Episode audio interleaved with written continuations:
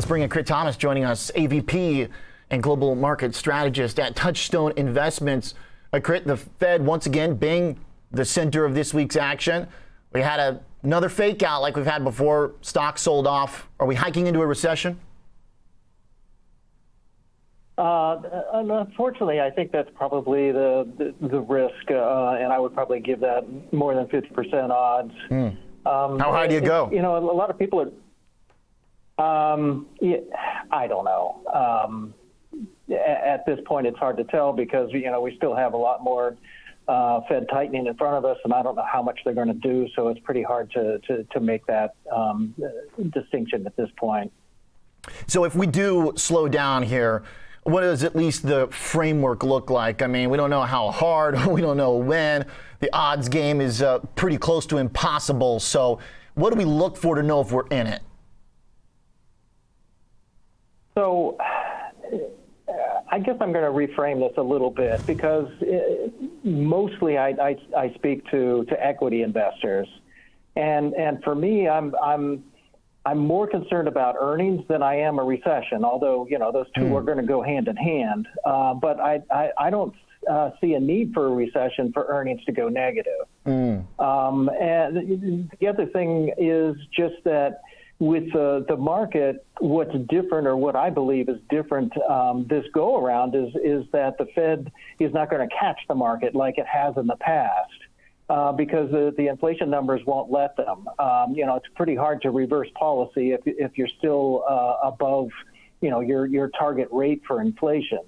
Um, so uh, I, I, see the Fed, you know, moving uh, quite rapidly, um, and uh, that's going to start to bite into uh, the the economy. Um, and and then the Fed's not going to be able to pull off the brakes. So you know, looking into 2024, then you um, it, you have the lagged effects uh, of monetary policy, and you know, so things are going to slow down. Um, we're slowing down from from a pretty high rate and and from a pretty healthy backdrop um, it, with respect to recession, you know, it, typically the magnitude of the recession is, is a, a combination of the, uh, the, the amount of excesses that you've built uh, over the course of the expansion. Uh, mm-hmm. I'm not seeing much in the way of ex- uh, excesses that we've built.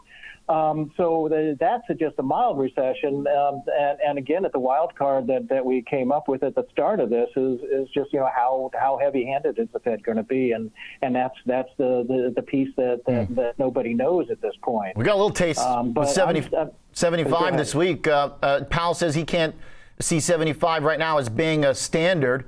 Is he letting us down easy? Are we going to get a couple more of these? Uh, it's going to be data dependent, and it has always been data pen, dependent at this point. Um, you know, I'm an optimist, so I, am kind of thinking that he can do 50 uh, for the, for the next couple. Um, uh, but I still think it's going to feel uncomfortable because I mean, if you, even if you take the Fed out of the, the, the picture and just start looking at, at the economic data, you're seeing you know signs of slowing, and we're going to continue to see those signs uh, as we move forward. Um, and and uh, and yet the Fed's still going to be you know punching uh, punching up rates.